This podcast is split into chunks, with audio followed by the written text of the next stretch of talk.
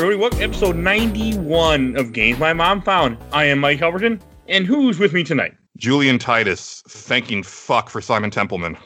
yeah, just me and Julian tonight coming back for our fourth Legacy of Kain, Kain game on this series. Unfortunately, due to circumstances, Mike is actually in the hospital right now due to sinus sinusitis or something he said. And the way he put it, his body is fighting him, trying to make sure he didn't have to play this game. well, it first started off, he had fair. migraines when he first started playing it. He had a bloody nose that kept him from playing it. And he's like, okay, I'm gonna try to play. He's like, man, this game sucks, so I'm gonna try to play it. And then it just and the next and then next thing you know, he ends up getting admitted in the hospital because of just of the sinus infection and things. And he's like, it's his body telling me he just can't play this game for the show. So Games my mom found playing games to save your life. did not. So that's, that's why he's not here today. But he will be back next week and next episode that you guys hear. That's already been pre-recorded. Well, so feel better soon. That that that's rough. That he is. He was supposed to come home today at the time of this recording, but I don't know if he is. So hopefully tomorrow. It's been like three days already, so I know he's ready. yeah. But he, he's never playing this game again. I know that. yeah, neither am I. But we'll we'll we'll get to that. I mean spoilers. Oh, and I should say there will be spoilers for the Legacy Kain series, Soul Reaver One, Soul Reaver Two, Blood Omen One, stuff that actually matters, and there will be spoilers for Blood Omen Two, but that don't matter because the story don't count. yeah, I don't I don't know if we'll have to spoil much of the other games because this is so disconnected in a frustrating way. I guess Well- there's there's one one pretty big thing when like right towards the end of the game where it's like, oh here here we go. This is this is stuff that I recognize. But plus where the game set, because this game is set in between. It's after Blood Omen One, but it's a time paradox snake because of what happens in the end of Soul Reaver Two. That why this game is happening. Well, yeah, and I, I I should preface this with saying that I I am on record as hating video game prequels with a passion. Mainly because when you do a prequel to an existing series, you can't you can't really take away the gameplay advancements of the previous sequels because that's not how video games work. So what you end up having is a game where it takes place before what you've seen, but the gameplay is actually more advanced than what you've seen, and and that always bugs me. This this is actually how I think you a a prequel should be done. Like I think it's a very interesting. It like the idea of okay, we got to see Kain as a fledgling vampire in his first game, and then the next time we saw him, he was a vampire lord. You know. Like a thousand years later, the idea of filling in some of those gaps and seeing his rise to power is actually a really awesome idea. Um, and even the way that they explain like why he doesn't have as much power as he did, like that that stuff is all cool. So there and what th- this game is very frustrating to me because there there are awesome ideas here and there there's inklings of a deeper better game that just don't come to fruition but yeah we'll we'll, we'll definitely delve into it I, Oh, um, and before I get too far, I can't remember if I said we're playing Blood Omen 2 Legacy of Kain series. 'cause That's the way that they named this game for some reason. Yeah. And it came out in 2002, developed by Crystal Dynamics and published by Eidos. but not that crystal dynamics as i found out com- oh, there is a thing I had mentioned that I found out thanks to a YouTuber. Apparently, when they made this game, they weren't originally supposed to make this game. They were making a sequel to that wonderful, classic 1992 Sega Genesis game, Chakan, the Forever Man. This was that Yes, and it was also this and something a, a, a failed IP that never got off the ground called Siren. They took those two games, put them together to to make Blood Omen 2 to save some of the parts. oh i'm even more pissed now because i was chomping at the bit for that Chakan uh, sequel on the dreamcast like i i loved the genesis game and like the stuff that they were showing in like die hard game fan magazine of Chakan 2 i was like this is going to be the greatest thing like i was that, that was one of the things that sold me on a dreamcast and oh man that okay Yeah. yeah, that's this game. man Now you know what happened to it. man And I don't even. I was just surprised when I heard Man is actually going to get a sequel. I've I've never played it though, so I can't say a whole lot. I just know I picked it up. I've tried it throughout the years, never got past the first level, and just moved on. it's it's one of those games that's like needlessly difficult and it feels it feels weird in that way that like the two Genesis X-Men games feel weird where you don't really feel like you're actually like hitting anything when you hit them. Like there's not a lot of like report when you do damage to enemies and and the platforming is really weird but it had a look and it had a style and the character was really cool. And i even to this day i'm like they should bring back Chakan like there there's something there that you can do something with even if the actual ori- like only game is just kind of middling Yeah, I, thought that was funny when I when I heard that's what happened. I was like, oh, I'm not expecting that. Yeah, that that makes a lot of sense. And the other thing that I saw in, in doing a little bit of research is that the team that worked on Blood Omen 2 not only had none of them worked on any of the previous games, but they also didn't have any dialogue between the Soul Reaver 2 team. And these these games were apparently being produced in tandem. And so they weren't sharing any tech, they weren't sharing any story ideas, and it really shows uh, it's funny, Mike, because leading up to this, like I, w- I was even when on the previous like the Soul Reaver two episode, I was talking about how I'm not looking forward to this. Like I remember this being a really bad yep. game. It wasn't as bad as I remember it being. It's one of those things where like it, it, you know with some with a lot of games you you tend to like not remember the bad stuff and and you, the games get better over time. Where this was the opposite effect. Where all that I remembered about this game was like how glitchy it was and how like I barely beat the last boss because it almost broke on me. Um, oh, so that wasn't Okay, I thought maybe that was my um, version that I was playing. No, no, okay. it, this game is glitchy as fuck, and I like we'll talk about because I definitely had some issues here. But so yeah, it wasn't as bad as I remembered. It, it was it was a situation where I was like, this came out after Soul Reaver 2, so why does it look worse? And the design is worse. And also and, and so that's the thing. And and when when I when they show like the opening like tr- you know cinematic like before you actually start before you even press start, I was like, oh no, oh this is all coming back to me now. Oh, this is going to be terrible. But then when when Kain wakes up and Simon Templeton, Templeton starts talking, I was like, oh okay, maybe this will be okay because it still sounds like Kain. uh, but you know, the dialogue is is nowhere near the level of the previous games. Like it, Simon Templeman is doing his best, but every like all the dialogue is just so stilted and weak compared to the other stuff that that they got to do. Um, it just feels like a shadow of the series. Yeah, it's not as. I mean, he he still carries it because he's such a good voice actor. But yeah, the, the yeah the same thing. I, I, noticed that too. Like it doesn't have any of that epic story writing. He's not very Shakespearean. It's just kind of I mean, Kain's just an asshole for the most part, how it feels, which is Kain, I guess. But it yeah. doesn't have that same like vibe that the other one had that makes it so good. It doesn't. I mean, hell, blood. I mean, I did not enjoy the first Blood Omen one. That is a much better game, maybe. I mean, I I didn't hate this game. Like I I had fun at parts. Like most of this game, just your regular third person action beat 'em up style game. But the combat, like at least for me, because you can choose the blocking to be either you hold down the button or you tap the button to block right before they hit. I held it right. down because I chose the easier option always, because that's me. And it wasn't. I mean, a lot of just just block, block, block, block. Oh, look, an opening hit. Oh, he blocked, block. He blocked me. Okay. I mean, and it's just all that for you know twelve hours. Right. And but that's the thing is that I because I remembered enjoying the combat, and I still enjoyed the combat here. I, I do think that it's more interesting if you're doing the the timed blocking um, and there, there's a there's a really good chunkiness to the combat where like the blocks feel really like oh I really blocked that, and then you know when you're swinging your swords like it feels really good and chunky.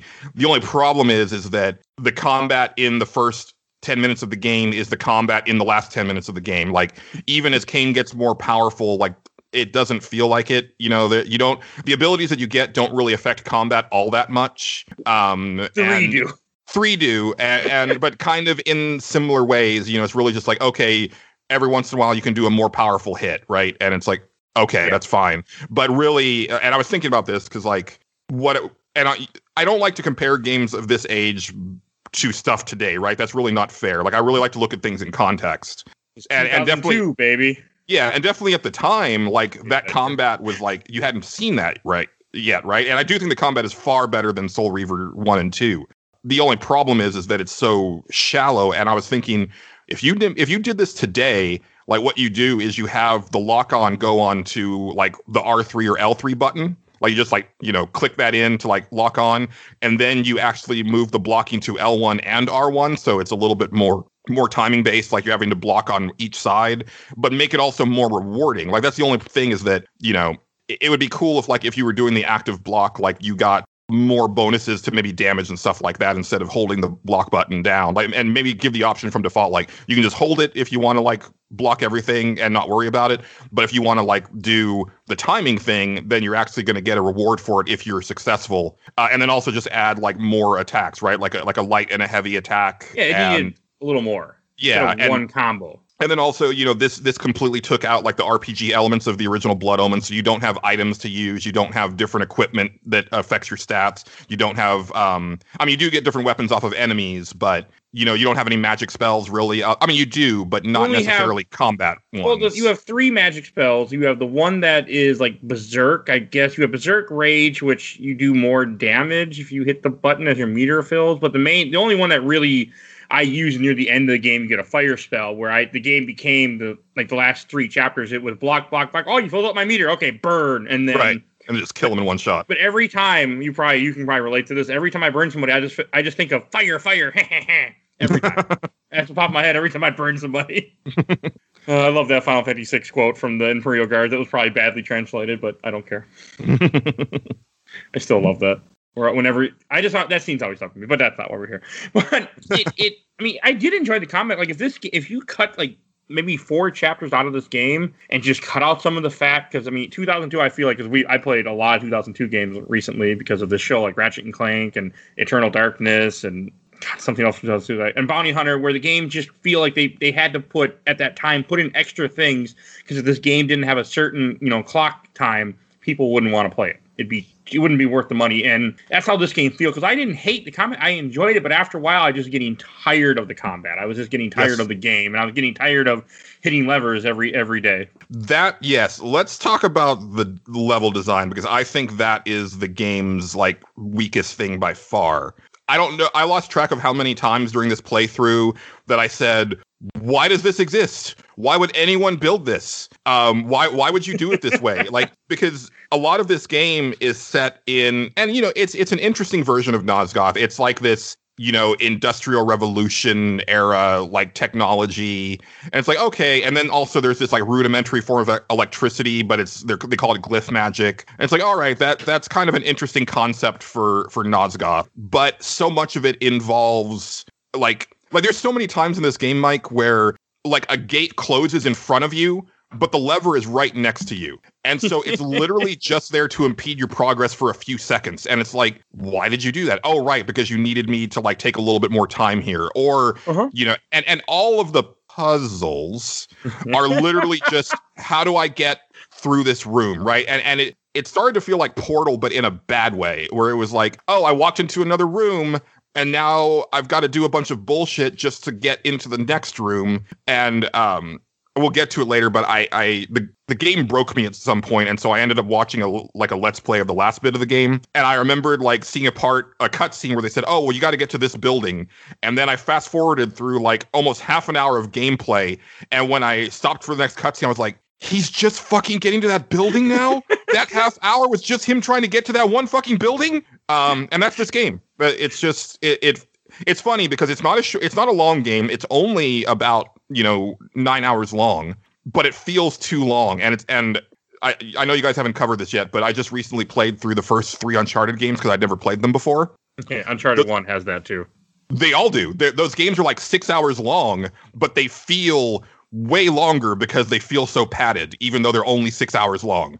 Um, and, and that's that's an amazing feat to be a short game and still feel too long, and that's what Blood Omen Two is it, I mean, it had its moments. Like I, I like the fact that every enemy you kill, you can then drain their blood to mm-hmm. heal you, which is cool. And I, I wasn't crazy about the aspect of as you play through this game, you always have a unseen timer where after X amount of time passes, Kain loses some health, no matter what. I mean, I, I mean, that that's the whole series though. Like like Raziel loses soul power and oh, Kain yeah. loses blood in the first game. So okay. that's actually one of the few things that's consistent with the series. I forgot that Raziel had that problem too. I guess because in, in Soul Reaver I'm constantly just sucking up souls, I don't even pay attention to it. Right. Plus I didn't play Soul Reaver 2 very well because the game glitched the hell out of me. It wouldn't work. Yeah. this game this game i i thought it was just because i was playing this on the emulator. I bought this on steam but i i like save states. I never would have gotten through this game without save states. So i was playing on the emulator and every so often it would slow down where everything was laggy And i thought it was just my emulator but i'm now you got me questioning whether it was this game or not. Okay so here's the thing. I am not one of those frame rate people. I, we're talking oh, like real leggy. We're talking like D, like you just see yeah. like you're ding ding. Like it was, you could tell it was way slow yeah like like you know i'm not i i don't i don't care about 60 frames per second like i i can't tell when a game dips below 30 most of the time like it's not a thing here i could definitely tell like oh this is a really bad frame rate. Like it, it it's consistently terrible. Um, so no, that that was not the emulated version. That Oh. that is just the game, and the game is just full of glitches. And I the I didn't realize it in 2002. So in 2002, like I was disappointed in it, but I did finish it, and I was like, well, it's still a Legacy of Kain game, and I did like the combat, so whatever. But looking at it in hindsight now, and especially comparing it to Soul Reaver 2, which came out in, like so quickly together, um, this game does not feel finished. And the deeper you get into the game, the less finished and polished it feels. And it it almost starts to feel like it's destabilizing around you and almost can't hold itself together long enough to end. Well, one one thing I, that I do think was interesting that I think we we mentioned a little bit how it was a prequel. Like I like the fact that like when the game starts off, you have Kain with his army, Yes. and then he fails. He has a Soul Reaver. He fails against fighting the Sarafan Lord in quotations, because it turns out he's an alien, which was like what?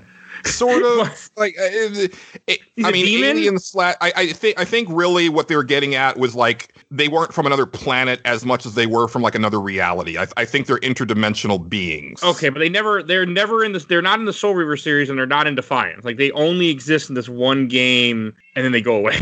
Well, I don't think the Hyldens are in anything else. The, I mean, you could make the argument that they were the other race that was fighting against the the uh, uh, like the the first version of the vampires that, that Oh yeah, they they were supposed to be. yeah Okay, never because mind then. you know the the the ones that because they there's you do get the line later where the the Hyldens which we'll we'll find out they're called they were the ones responsible for adding the curse to the vampires of of not being able to go into the sunlight and their weaknesses and stuff like that. So that is the one big thing that ties them into each other. I actually think that stuff is pretty cool. It you know, and, and there, like I said, there, there's a lot of stuff in here that's really cool. It's just missing a lot of the soul of the series. No no pun intended. That makes But- sense though. You you made me a little more interested now that okay, they are introduced in Blood Omen Legacy of Kain as the unspoken and the dark entity. Right, and then in, and then in Soul Reaver, when when Raziel is seeing these these like images of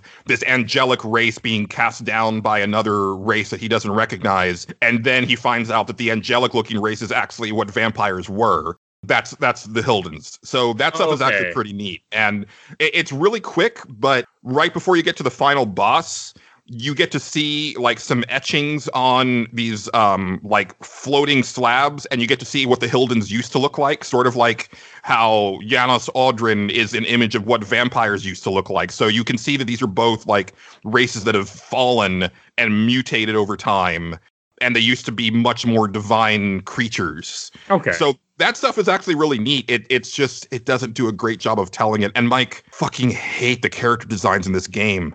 oh, they're bad.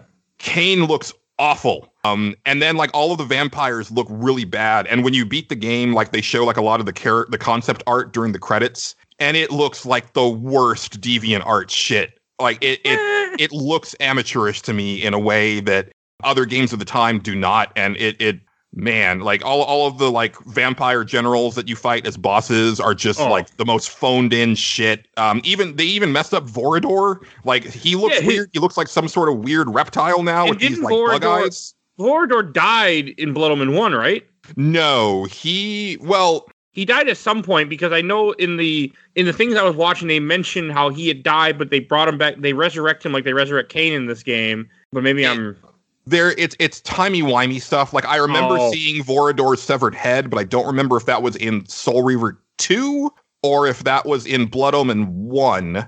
I, for, I forgot the end of Blood Omen where you start you start jumping through time because of Moebius and Yeah. I played Soul Reaver one and two, but I can't I don't remember a whole lot. and none of you know none of that stuff is here like i was thinking oh this is because now now that soul reaver 2 is fresh in my mind well i mean i guess it would have been back then too because i played these when they came out it's so i don't know why i didn't think this at the time but i but i was realizing oh wait this time period isn't this around the time when raziel like travels to go talk to janos audron and if so like it'd be really cool if you either ran into moebius or raziel even if you don't encounter like talk to him but just like see him. Like wouldn't that be cool? But no, because these games weren't related in really any way other than Oh, you do see you do see Janos Audron and he is still voiced by Rene Auberjonois, but that's really it. To answer your question, Vorador's head was in Blood Omen one in near the last part when you're going through the timey wimey stuff. Okay, and I think that's talk- That's like Vorador. ultimate thing. Yeah, like you in- stop that from happening. Okay, you talked to him in Soul Reaver 2 before the Blood Omen era. Awesome. Right. Okay. Yeah. Yeah, this, this it, it, the only thing that really creates the time paradox is the fact that with the soul the soul reaver that Kain has in the beginning of this game before he loses it in the first cutscene doesn't have Raziel inside of it because in Soul Reaver 2 he realized that it was all a trap or something Right. is the is the whole like that's that's the time paradox. But at the same time, the more I was playing through the game, I was realizing like this could have easily, like you were saying before, this could have easily have fit in between the two games, and still, I feel like it still be canon that Kain was, you know, trying to amass an army and that people turned on him and he fought and you know and things like that. Yeah, I mean, I would I would play a Blood Omen three, which is just a continuation of this, where it's just more talking about you know now that Kain has kind of come back into power, now he needs to like take over Nosgoth. Like, I would love to play that story. I think that would be really neat. Um, just don't pull a Metroid and take away all his abilities when the game starts off, and I'd be okay. Uh, yeah, like you start him from a place of power, um, and then you get to grow him from there. Uh, like maybe you wouldn't necessarily have like maybe the same spells because I mean those spells were kind of lame. Hey, but like besides, besides the fire, yes. yeah, like by default, let him have like the mind control and the mist form because those are those are kind of Kain staples anyway. Um, and and you know uh, that's the thing also is like the stealth gameplay. I mean, you got to remember this is 2002, so like we've only really had like Metal Gear Solid One, Tenchu. I think Thief hadn't even come out yet on the PC, so stealth stealth gameplay was still pretty rudimentary. So the stealth in here is not good. And I also don't like the fact that you can only do it when there's mist around, and usually when there's mist around, you can really only stealth kill one dude. It was a But I cool still never got tired of the stealth kills.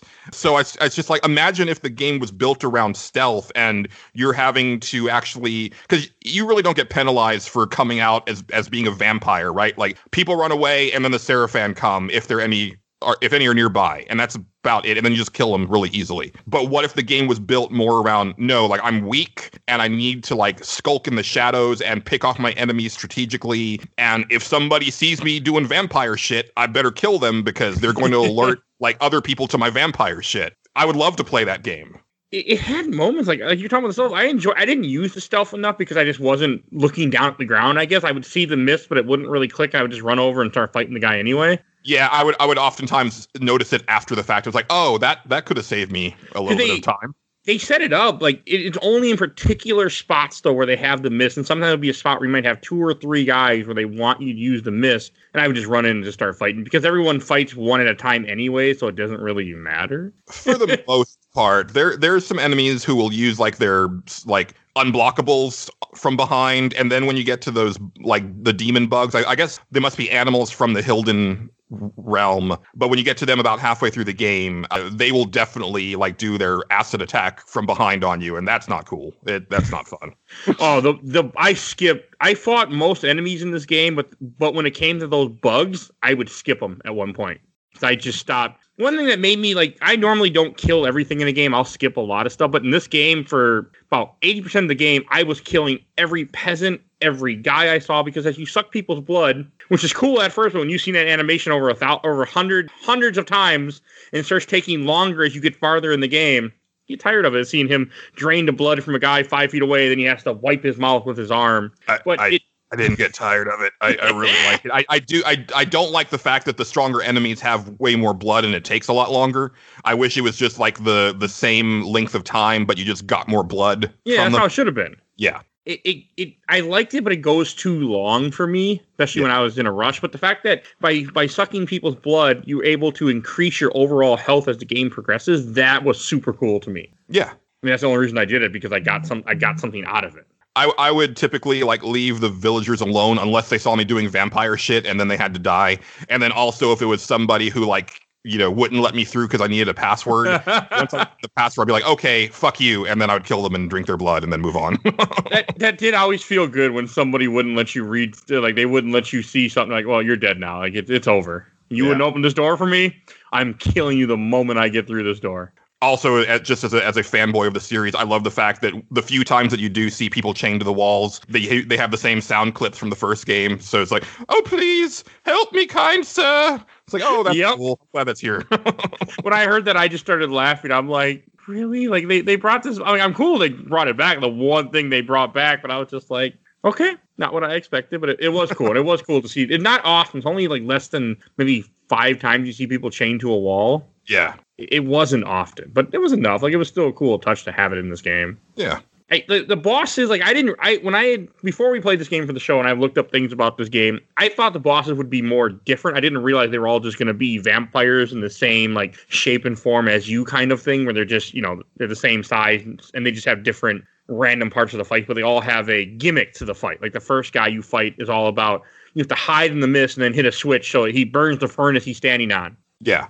which stupid but it, it was they were oh like I didn't hate any of the fight. I wasn't I didn't enjoy any of them, but I didn't hate them. I enjoy some some puzzle bosses, right? Like it's just that these particular puzzle bosses they're very janky like as the whole game is like uh, like when you're trying to get them to do the thing a lot of times it's really hard to get them to do the thing just because of the way the game moves. And it makes sense in the overall canon of legacy of Kain why the vampires you fight would be like the same size and shape as Kain because they have not had all of that time to mutate the way that they have by the time you get to the Soul Reaver era. Um but yeah, but it would have it, it would have been cool if like not all the bosses were vampires, right? Like um I mean I guess you you fight the Sarafan Lord at the end, but other than that it's like why wasn't there a tougher Sarafan There should have been like the whole idea, and every boss you fight was supposed to be someone that betrayed him back in the Yeah. day, three hundred the be three hundred I think it's three hundred years ago before he was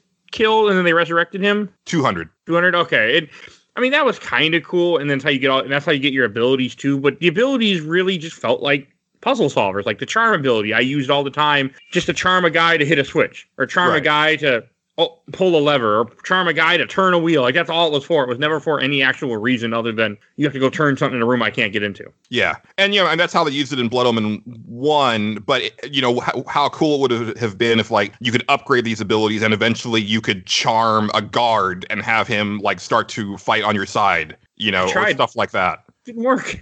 No, no, but but imagine if you could. Like there's a lot of things here where it's like, okay, you've got the basics, now expand upon them. Oh, you didn't expand upon them. Okay. This is just it's just this it's just basic. And the puzzles never like they do have they do have a couple box pushing puzzles, which again reminded me of Soul Reaver, but they're even done worse because you can only push it the one direction that you're facing. You can't move it around. You have to change. You have to move around to push a different direction, which I thought was unnecessary. I was so mad, Mike, because I was like, they fixed this in Soul Reaver 1. That was on the PlayStation 1. You didn't look at the PlayStation 1 game before you made your game? yeah.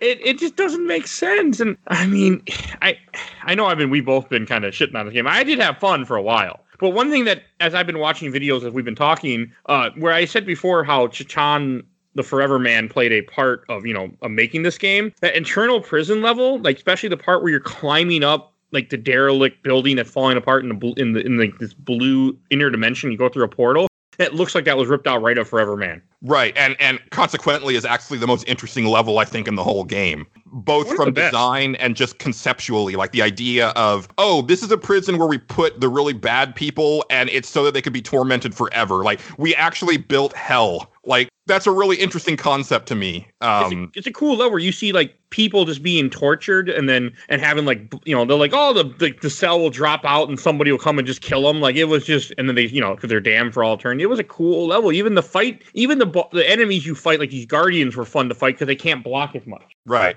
The, the the the bummer is that you can't grab their scythes uh, and use them as weapons. I was like, that that's a missed opportunity. yeah Um, because you get to grab every guy's weapon in this game besides the scythe for some reason i mean weapons do break in this game which we haven't mentioned yet but it isn't terrible like i I tried Breath of the Wild and I couldn't get into it because my weapons kept breaking. But in this game, you're you're still can fight without your weapons. You're not immobile. You still have your claws. It takes more hits, yes, but you're not. You can still do something. and here, yeah, like Breath of the Wild actually should have looked at this game if they wanted to do weapon degradation right, because it, the weapons last a good long time, and it actually makes sense that they would degrade since you're actively using them to block with that active block system. So it makes sense. And the cool thing is that, well, until you get towards the end of the game when you're fighting a lot of unarmed enemies, most of the time, like the second that your weapon breaks, you can grab another one right away. And a lot of times I was like, oh, my weapon is fine, but this is a better weapon, so I'm just going to grab this anyway. Um, Yeah, and just I, I, I thought the weapons are cool. Like I even enjoy how this game kind of progresses. Like you start off where you're escaping a city, and then like midway through the game, you get to a part where you change your outfit. And now you're out in the hills in the valley somewhere fighting bandits. Like I, the enemies never really change a whole lot. Their style's still the same, but they look a little different. They fight a little different. I Mhm. liked it. Like I enjoyed some of like the different stuff you fight, and I didn't mind the way everything looks. Kind of what is it like? Trying to goth, like like goth steampunk in a way, maybe. I think the I mean, yeah, it. it's it's like industrial revolution, yeah. industrial revolution era goth, and you know, like I said, that that's an interesting take on Nosgoth. It it's kind of it kind of reminds me of Fable Three, where you got to see like a much more modern version of Albion. And that that's a really cool take on on places that you've well you haven't been to Meridian before but even so like you've been to a large chunk of Nosgoth at this point in the previous three games so it's interesting to see oh now they have uh, like a form of technology that we recognize right like it's not just you know peasants living in like regular village type Yeah. places. It was cool. I, I like, and the whole idea that why everything's all industrial revolution is because of the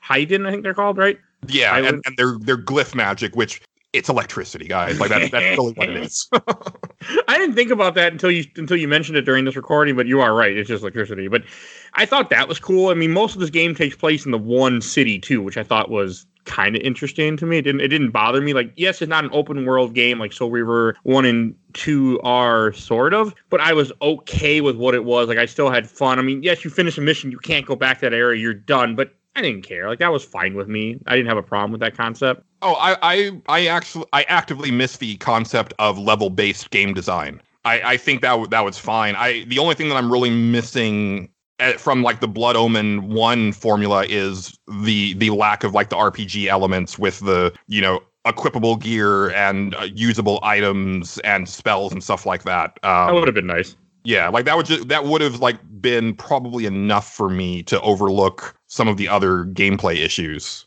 I mean, at least I'm glad to know that the glitching wasn't my emulator because I really thought because I played the GameCube version of this game for no other reason than my computer doesn't get as hot when I play GameCube than if I play PS2 Hmm. or PC, and um, so that's the only reason I play the GameCube version. And I was worried that it was my emulator chugging along, having a hard time ren- rendering the game. But I'm glad to know now. You tell me like, no, it's just the game. That and feel I- better. I don't like I was so I was playing an original PlayStation 2 disc on a PlayStation 2 Slim and granted I like I don't know this was like a used PlayStation 2 that I bought it's not it's not like my original one or anything so I don't know how it was taken care of and so I don't know if this is a problem with my PlayStation 2 but I noticed it was like constantly loading very quickly and I don't know if that's an issue of the game or if that's an issue with my PlayStation because I was also having some definite like DualShock issues that is definitely my controller but I, I will say, and I and so again, I don't know if this was my system or if this was the game. I I I'm inclined to think that it was my system, but there was so much audio missing, right? Like That's I the game.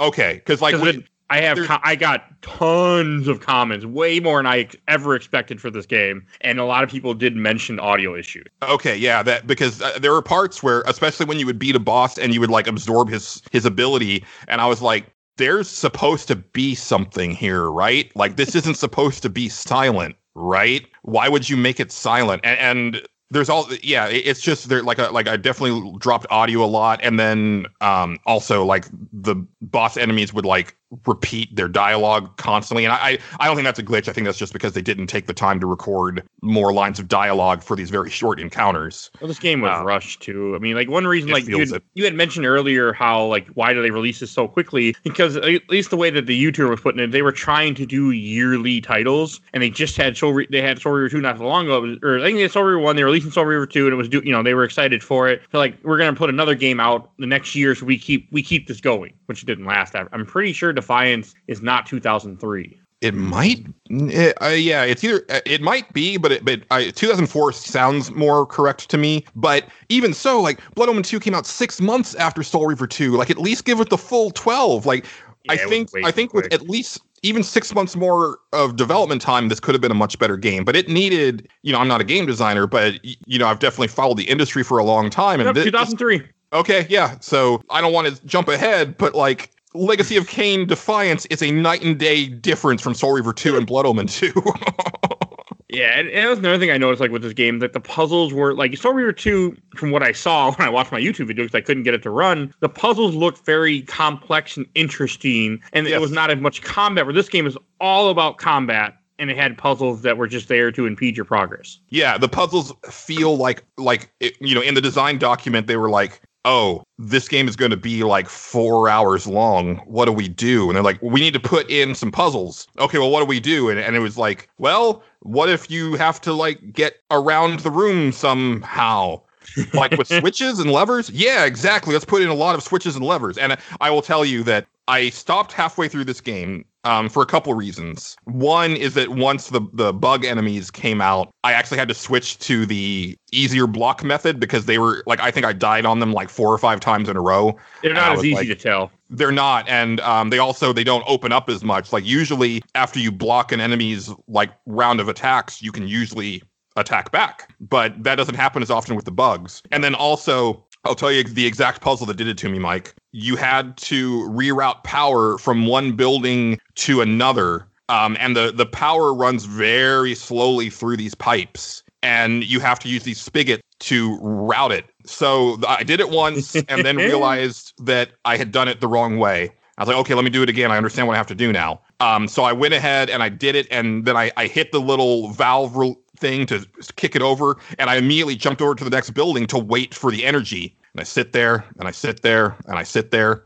and it doesn't happen. I'm like, what happened? And then I realized that the valve actually will automatically rotate back. It's a timing thing Yep. again again why why would you build it this way like that serves no functional purpose in real life whatsoever and i was like okay let me do this again so i did it again and so i get it routed from the first building and it's coming towards the second building and there's another valve that you have to turn and I, so I, I i'm waiting for the energy to come i turn the valve and I was too late, and the energy stopped right there. And I was like, "Fuck this game! I'm done." Like I, I because I, I was like halfway through it, and this was on the day before we recorded. I, I still had like four or five more hours to play, and I was like, nope, mm-mm. like that's it.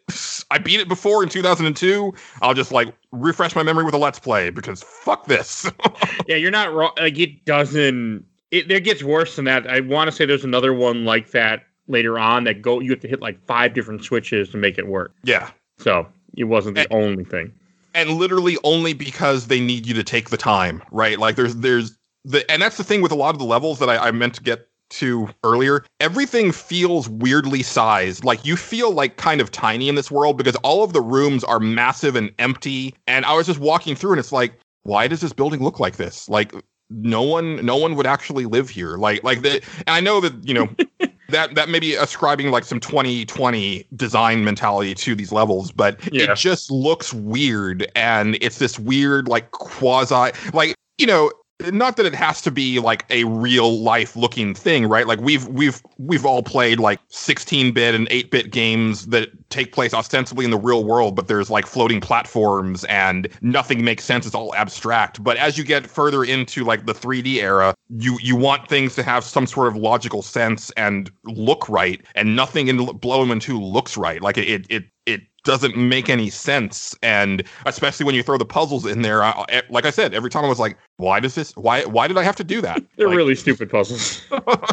I mean, they're only there to just kill time, and that and that's what Yeah. sucks. And you can feel it. It doesn't ever feel like you're doing anything fun, or you're just trying to make the game longer, so that way it doesn't get a bad review. Yeah, I will say um because this factors into a lot of the traversal. I really love the jump spell. Um, I thought that was really cool. I actually used it a lot for to open up combat, and I just I- love the animation of it and everything. Like. Like if they ever did like another Legacy of Kain game, because I don't believe he has that ability in Defiance, but I just thought that was a really cool touch, and you could do more with that. And I, I, I never got bored of having to jump. The only problem was is that like it's very finicky on when you're actually able to jump to the platform that's clearly where you need to go. You kind of kind of fiddle with it a little bit to get it there, but I, I still really enjoyed it. I, I didn't like the jump because it takes too long to line up, which is on purpose. I felt that there are times we have to make a jump and they put an enemy right there you have to kill because you can't make this jump otherwise. Mm-hmm. But it's still cool. Like it, if it was faster, I would have liked it a lot more. Yeah, I, I do want to like as this game progresses, like it does have like a, a story that goes through where you're trying to stop some device. I mean, your whole point is you're trying to stop the Sarafan. Like that's pretty much the whole point of the entire game.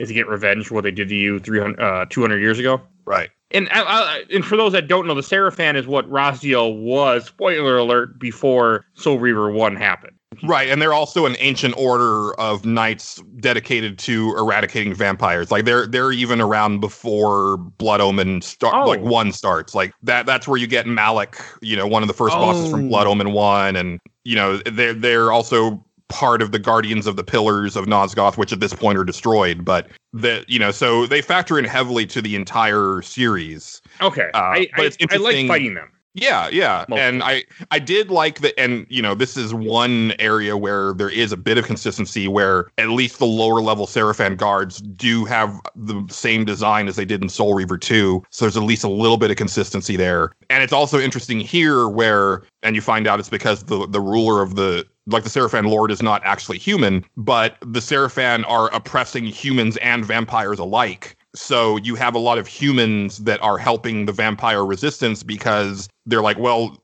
having vampires around would be better than this. Like vampires were around forever also and you know it's just been recently that the Sarafan have been dicks about the way that you know society is Pretty much. And did you did you get to see the scene where he gets his telekinesis power, where he meets another vampire that looks completely different? Yes That's that is a weird scene too, like where he's sucking her blood, and they just they don't know what sound to put in, so they just put in moaning instead. well and also uh, like it was interesting because like there's not really like an animation to it and then it, it No. happens again when you uh find the architect of the the uh the device in in the Eternal Prison and he says you need to take my blood because it'll destroy the mass and we'll we'll talk about the mass in a second but so Kain says okay like you know I'll release you from your prison and it'll also help me and then the next thing you see is just like Kain crouched over him. Like there's no sound effect, there's no animation of him doing it. And it's like you could have at least just had him like, you know, strike him down and then do the regular blood animation. Like it's just really weird. Like there's a lot of stuff like that in cutscenes where it feels like they ran out of time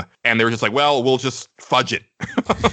Yeah, there was a lot of that. And I don't know if you saw the scene, but like as the game progresses, you're trying to get to where the Hylden city is and get into their headquarters. And there's a part where to get the big master plan, if you get loaded onto a boat and then it then the, the level ends, the next level starts back up, the boat is coming crashing into the city and everybody's dead on the boat. And, and one guy I was watching called it, he said a Jurassic Park moment. And I was like, you know, you're right. It's kind of like that's what it reminded me of too. Like everyone on the boat's dead, the cage is open, and then Kain just pops out and starts causing havoc. Yeah, yeah. That that's cool, but like the ending of the level when you get on the boat is also similarly janky where it it, it just stops. Like you you you get into this crate that you're loading on you have a crane loading it onto the onto the ship to get you to the the Hylden city but then it, it just stops right like it they couldn't even do the animation to have like it lower onto this ship it's like Yeah, I thought that was kind of the funny. I was like, really? Like you guys are that cheap? yeah I don't, I don't know if it was cheap so much as just like Time. they they did not have time Which is Uh, too bad. Like this, like you said before, this game really could have used a few more months. yeah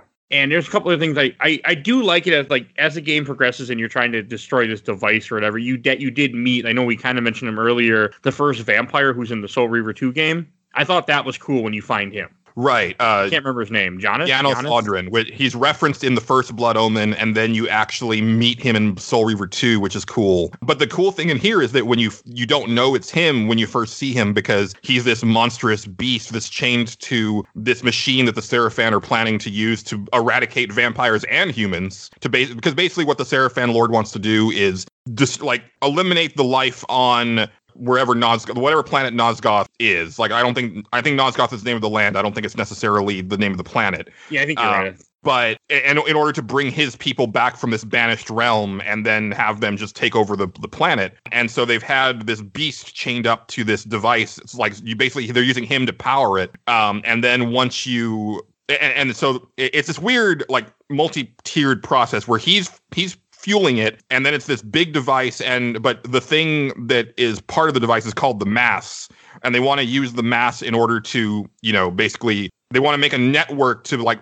use the mass's energy to flow out and then kill everything which mike would that be the mass effect I mean, it was trying to kill everybody in that game too, though. The Reapers were. Yeah, yeah. Oh, right. Uh, I'll take but it. uh, but no. So so once you destroy the mask, you go back to this chained up beast, and then you find out, oh, it was Janos Audron. It's just because of his life force being drained over so many so many years, he was like de-evolving, and so then he comes back to his celestial looking form and kind of clues you in on what's going on and tells you like who the Hylden actually are, and it, that that stuff is really cool. It, Um, it definitely is one of the cooler moments of the game. yeah. It's I'm and I I forgotten like I, I was, it was really cool to see him. I mean I just remember him in Soul Reaver two and I remember in Blood Omen one Heart of Darkness. I heard Yes. that all the time. that fucking ability. I use that I use that item so much in that game. Oh, you have to. Yeah. But I thought it was cool to kind of bring ties in that they try to tie the series in, even though this game feels like such a black sheep of the family. Definitely, yeah. And at what after what you said about it actually not originating as a Kain game, that makes so much sense now. But even so, like if they had spent, you know, even just more like even some time, like like it would have been cool to see Amy Hennig even as just like a producer on the game, just to know that she was involved in some way to kind of keep everything cohesive. And Yeah, keep the that's story. not there, and it, it it suffers for it. I think it's just 2002 gaming where they didn't really care as much because they would have made more money off this game if they just would have helped it connect. But at the same time, I think maybe they knew the series was coming to an end for them. They were getting tired of doing it. Well, no, no. I mean, I don't. I don't think that's the case because I think they were realizing, oh, this this franchise is actually getting popular, so let's make more games. And why kill it the following year? They, di- I don't think they killed it. I, I think, I I think what happened was Defiance didn't sell well, and then you have Amy Hennig leave. Oh, Um, so then you left. have like one of one of the chief people like involved in the series like gone. And then, like, I, I'm trying to remember what happened to Crystal Dynamics immediately after Defiance, because eventually they get bought by Square, but that's years later. So I don't remember what they worked on like right after. They might have, they might have. Oh no, I know what it was. They started working on Tomb Raider. So you know, one, once we got, because yeah, at the end of the PlayStation Two era, that's when they do Tomb Raider um, 2006 anniversary. Tomb Raider Legend, and then Tomb Yeah, Raider Tomb Raider Legend. Tomb Raider Anniversary, and then Underworld. So they were the stewards of the Tomb. Well, I mean, they I guess they're still stewards of the Tomb Raiders franchise, but um, that's kind of where they ended up putting in their effort. And I don't, you know, I don't know if that was like Eidos saying we're going to focus on Tomb Raider again, or if it was, you know, I, I honestly think it was that the Defiance didn't sell nearly as well as they were expecting it to. And they also, I'm sure, when you look at that game, when you play it, Mike, you'll be like, oh, this is a much more expensive production. I'm very excited to play it. That's one reason why this this game was kind of quickly compared to how long it wasn't that long we played Soul Reaver 2 was because I want to get to Defiant. yes. So it, it's one of that. That's all it was. I, I just and we and I wasn't comfortable us doing Defiance if we didn't play this game to get there. Oh yeah, I, you know, as much as I was dreading like revisiting this one, I'm glad that I did because it's nice to know, you know, to remember. And then you know, like I, it's so weird because I have this weird brain thing where I remember video game stuff very well to the detriment of everything else in my life. I couldn't remember anything about Blood Omen 2 besides um like couple of the characters and I remember liking the combat and I remembered that the last boss like fight glitched on me in a way that I thought I was going to have to not finish it. I ended up being able to finish it after I, I like a few attempts, but that's all I remembered. Like even even uh like going through these levels, I was like, I have no memory of this place. it's just I can see that it's kind of it's kind of forgettable. I mean, I did like the last like the the Highland City where everything is kind of like sci science fiction futuristic in a sense. Like I did Mhm. enjoy that. Like after you've been playing all industrial type you know type world and now you're in complete just science fiction like spaceship that was Yeah. kind of cool yeah. i didn't like the enemies they take a lot of hits and they look like but it was still it was fun I, Yeah. I was having fun near the end of this game even though i just couldn't wait for the game then Yeah, you know, and as we've said, you know, there there's a lot of good ideas here that just needed to be fleshed out more. And I and I do I do think that like the level design needs like a complete rework from the ground up. But Oh. um And to, to you, this might amuse you. You can fit the entire story of this game in an hour and thirty-seven minutes. By the way, yeah, I saw that. Um, I'm watching it as we're talking, and and I'm, I'm just going through it, and it's like, so everything else I did was just filler. Yeah, and you know, I mean, I mean, gameplay, yes, but yeah, I mean that, that's that's video games, right? Like you can you can kind of boil a lot of games down to if you just take the story bits, like it's going to be. Well, I mean, obviously games are much longer now, so they're going to be much longer. But especially in it's kind of funny to me that it just. I mean, I know, I I know, I know I'm kind of being you know mean to the game, but it's just kind of like now I'm thinking about it, just like you know, you it, it it's so because I'm used to RPGs where every little thing can have story beats, but in this game, it's a lot of just get here to keep playing. Right. Yeah, and, and there there is some really good incidental dialogue if, if you stop and listen to the NPCs that are milling about. That stuff is pretty entertaining. They give you a little bit more context for the world and and stuff like that. But it it also has nothing that helps you in terms of gameplay. It's really just flavor text. I, I listened a few times. I, I wouldn't listen long because it wouldn't. It after a couple seconds, I'm like, okay, time to kill you. I need your I need your blood. right. So that that was an issue for me. I just kept killing everybody very quickly. Yeah. But I do want to talk about the final fight though a little bit when you finally get to the Sarafan Lord. Mhm. And I should mention that this this game, every boss fight has three phases for some reason. They all do. They all have different things that they happen in each phase. And this fight, I didn't enjoy it at first because I kept screwing up. Where you have to first you have to use your telekinesis ability, which is really the whole. So far since you had it, all you use it for is puzzle solving, where you turn a switch, Right. and now you have to hit him with it. Which you had no idea you were supposed to do that. Then you have to jump on him in order to get past the first phase, and that I had a really hard time with this first phase. Yeah. I did not like. it, it it's a really cool like use of the abilities and it like it would have been cooler if they had already trained you that oh you can use your your telekinesis on enemies right I never Like, used to be. I didn't know you Yeah. could until this fight. yeah also um i mean i think you're going to get to it but i totally forgot that you can grab enemies oh yeah, I I barely ever use it. I forgot it was in this game. It is one of the other combat things, but I didn't like it because Yeah. it's slow. Well, you know, the grab, so it's going to be slow. But I hated it. And I, I mean correct me if i'm wrong but because I, I just play this on a let's play but isn't that how you have to beat him in the last phase is grab him and stab him in the stomach No, you're supposed to. I don't know. I never got to the last phase. oh okay you, Um, it so- out on you too yeah, okay. I thought it was just me, but it's like so. I got excited. I finished the second phase. There's a cutscene that starts, and all of a sudden the game goes. I'm like, oh no. So okay, so I, I close my emulator. I try again. Okay, I try again. I'm like, okay, I'm gonna look online. So I Google it. Oh, do this. I do this. Still nothing. Just would not progress. And I'm like, well, fuck this game. yeah But you get the Soul Reaver in the final fight. I thought that was kind of like they couldn't give it to you at any point earlier. Like you don't get it to the very final moments of the game. I mean, I think that's fine because this game isn't about the Soul Reaver, but it's still such a legendary weapon in the series. You've seen Blood Omen one near like the second half of the game or near the end, right? And it's it's like very close to the end. It's been a long time. And that's and that's the thing though, is that when you get the Soul Reaver for this final section, it doesn't feel different than any other weapon. is it is it at least more power? I'm assuming it probably doesn't because you there's a there's a cheat code you can do in this game to get the Soul Reaver when you start a new game. Yeah, I mean, I, I don't know. Like, like just from watching the Let's Play, it, it, you know, you're still having to block his attacks, and then when you counter, you, you're, you're just doing the same like three hit combo, and it, Yeah. you know, because when you got the Soul Reaver in um, Blood Omen, like you were turning enemies into giblets, right? You can kill the final boss in Blood Omen One with the Soul Reaver in three hits because it is the Soul Reaver, and that it just doesn't feel like that when you finally wrest it from the Sarafan Lord's fingers. Uh, and that's that's that, like I was watching that, I was like, that's a bummer.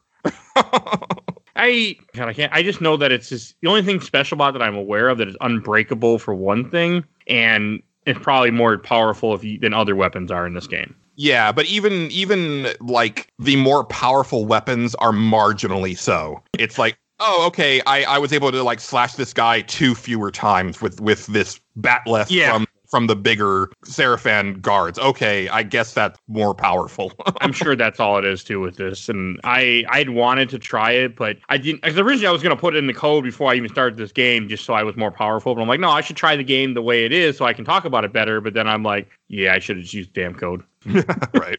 I would have enjoyed it more. I didn't. I like I said before, I didn't mind the weapon breaking because I'm constant. You're constantly getting new weapons, and you can you kill an enemy with a weapon, a couple enemies, not like Breath of the Wild where I tried to kill one enemy and broke my weapon three times. You know, Exactly. Yeah. Like they, I would go like large stretches with the same weapons. Like, okay, this is fine. And you know, when you're when you're fighting tougher enemies, you can definitely tell because your weapons break faster. But it, it depends on the weapon you're using. Also, like if you're using a regular sword against like the again the batleth using Sarafan guards, like that sword's going to break real quick. But if you have the same weapon that the Sarafan guard was using on you on something else, like that thing is very sturdy and it, it'll last you a lot of fights. So you know, I don't mind weapon degradation if the weapons feel sturdy, it, but that's my big problem with uh, Breath of the Wild. It's also my huge problem with Silent Hill Downpour, where you have a fucking fire axe that you need to use to chop down a door, which is what fire axes are designed for, and it breaks while you're chopping down the door. Like that that doesn't that doesn't work for me. And that is kind of shitty. I have I've never played Downpour yet. I have played Origins, which I really really like. Mhm. I do want to play someday. Downpour will probably be on the show. Probably not as soon because my my co-host is not into horror anymore, like my other co-hosts were. So Okay, well I'm I'm, I'm, I'm not helping you on downpour. Uh, I'm sorry. okay, I'll know who not to ask them when we get there someday. someday maybe. I still want to finish up the Silent Hill series, but I, I yeah, I'll. I'll I'll I'll play some Homecoming again. I like Homecoming, but this is all this is also very funny to any Nerds Without Pants listeners because we recently had a big beef on Silent Hill Homecoming versus Silent Hill Downpour in our video game cage match se- section, and it's still a thing. Like we didn't actually squash that beef. some. I I never I never got around to those yet. I really want to because they seem interesting to me. Yeah, I replayed Silent Hill 2 not too long ago. Ooh, that, time was not friendly to that game. I mean. Well, again, like uh, context is everything, right? But game, like gameplay, it certainly doesn't hold up. But like imagery and story and all that, it's like okay, yeah, like you can like oh that- that game, you know, you can write papers on that game. Like yeah, the, it's amazing. I, I actually my very first date ever, I I was I got deep into the weeds on the symbolism of Silent Hill. But How'd that and go? it's because she, I mean she brought it up like you know video games obviously came up and then she she had played Silent Hill and I was, and we were talking about it and we got into this pretty fun deep conversation about the deeper meanings of Silent Hill and that was that was actually pretty fun. It, it was I was not I was not being a weird gamer dude on this date. I, let me let me clarify that. Uh, that is pretty funny though. All right, and then we should, and then before we go on to questions, we should mention this amazing detailed ending. So he gets the Soul Reaver, he stabs the Sarafan Lord, everything blows up, and he walks away. The end. I mean that that's consistent things because that's literally the ending of Blood Omen One. Like, oh, yeah, but Blood Omen One had a lot of leading up to it. This one was kind of like, oh, it's over.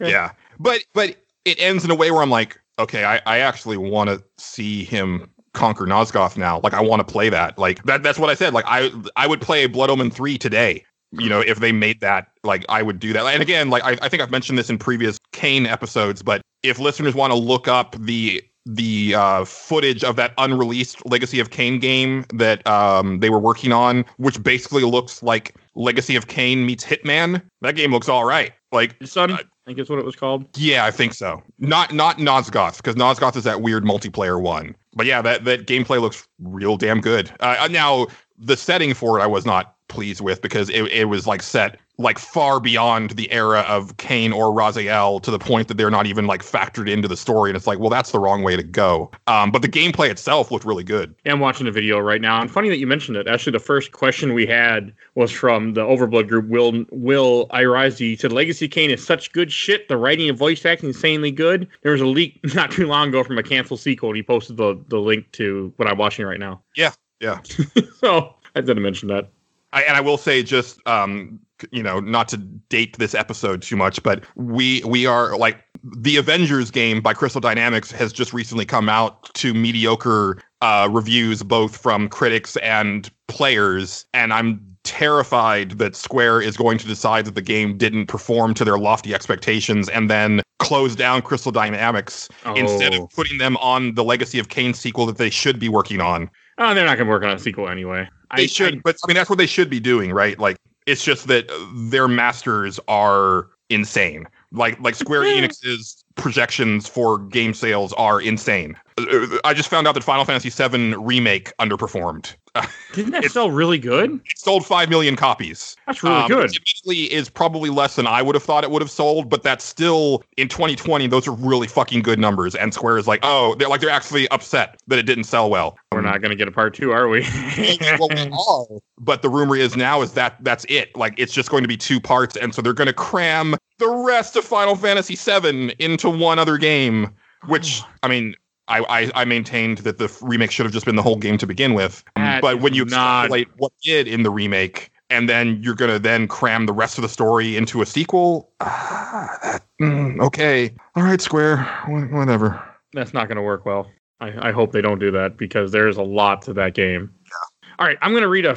Actually, got a lot more memories and comments than I expected, so I'm going to try to read uh, a decent amount of these, and it'll give us some stuff that we hadn't brought up. But the first Yeah. one from the Laser Time group from Greg Moore, sort of the Phantom Menace of the Legacy of Kain series. It is that it jumped back in the timeline, but essentially contributed nothing of consequence to the overall canon. I haven't played it since the early 2000s, but as I recall, it was entirely a side story, so only Blood Omen 2 in, in the sense that it starred Kain and chronologically followed the events of Black of Blood Omen 1.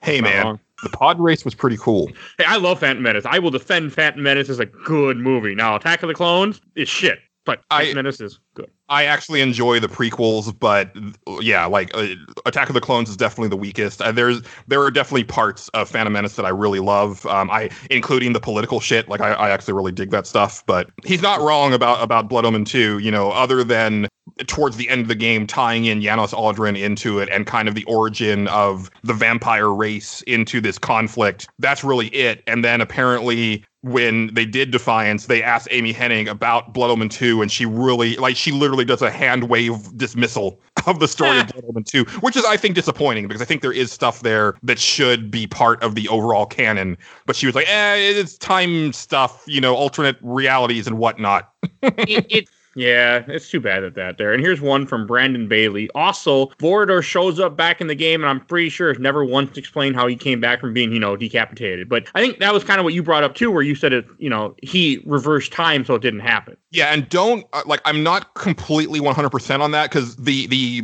last section of like Blood Omen 2 gets so weird with the timeline, but I want to say that when you see Vorador decapitated, that is in a version of the future when that, that you see, but then when you go back in time or maybe or maybe you create that. Maybe you cause that because you go back and kill the king and then that's how I don't remember. It's a lot might- of timey wimey stuff, though. It is a lot of timey-wimey stuff for sure. It, it's I. I read a little bit of this in preparation for the episode, but I didn't go in detail. Like I didn't go back and listen to our episodes or anything. Of course, I didn't because it's not what they were really here for. But yeah, it's it's maybe watch our blood, listen to our blood. Maybe we explain episode nineteen. I don't know. Yeah. Blood I Omen- also So I also don't recall. Like, I think you're right about Soul Reaver 2, where when you do see Vorador, it's it's you see him before the events of Blood Oh, Omen. yeah, that, that's for sure because I was reading on the Wikipedia for Soul Reaver for Legacy of Kain series, and it was talking about how he when he because Soul Reaver two, you're going through time, different eras because Yes. of Moebius, which Yeah. is cool. And this one from Sam Neill. Somehow I only played the Soul Reaver games and not the Blood Omens. I'm kind of surprised this franchise died out. Me too.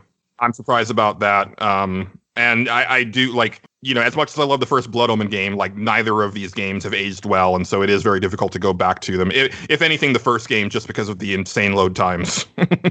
I I had such a hard time with that first game. yeah. I liked it, but I, I enjoy it as the dark Legend of Zelda that it was trying to be. I mean, that's really what it was going for. Oh, here's an interesting comment from Emmanuel Colvin. Blood Omen 2 would be entirely non-canon if not for Defiance trying tying it to intricately to the overall plot and to the fall of the pillars. I wonder whose idea was that to take something conceived as an alternate universe and what if and make it not just relevant but a foundation stone for the rest of the series. That's that's interesting because that, that contradicts what I heard from Amy Hennig. But I, I in all in all fairness, I have not finished Legacy of Kain Defiance, which is one of the reasons I'm really excited to revisit it for this podcast because it's and it's not that I didn't enjoy it. I was really loving that game, but it was at, it came out at a time where I think something else must have come out, like some RPG that I was looking forward to, and so I put it down, and then I picked it back up and could not remember where I was because that is one of those games where if you put it down midstream and you don't know exactly what you were doing, you're not going to know where to go next because the game like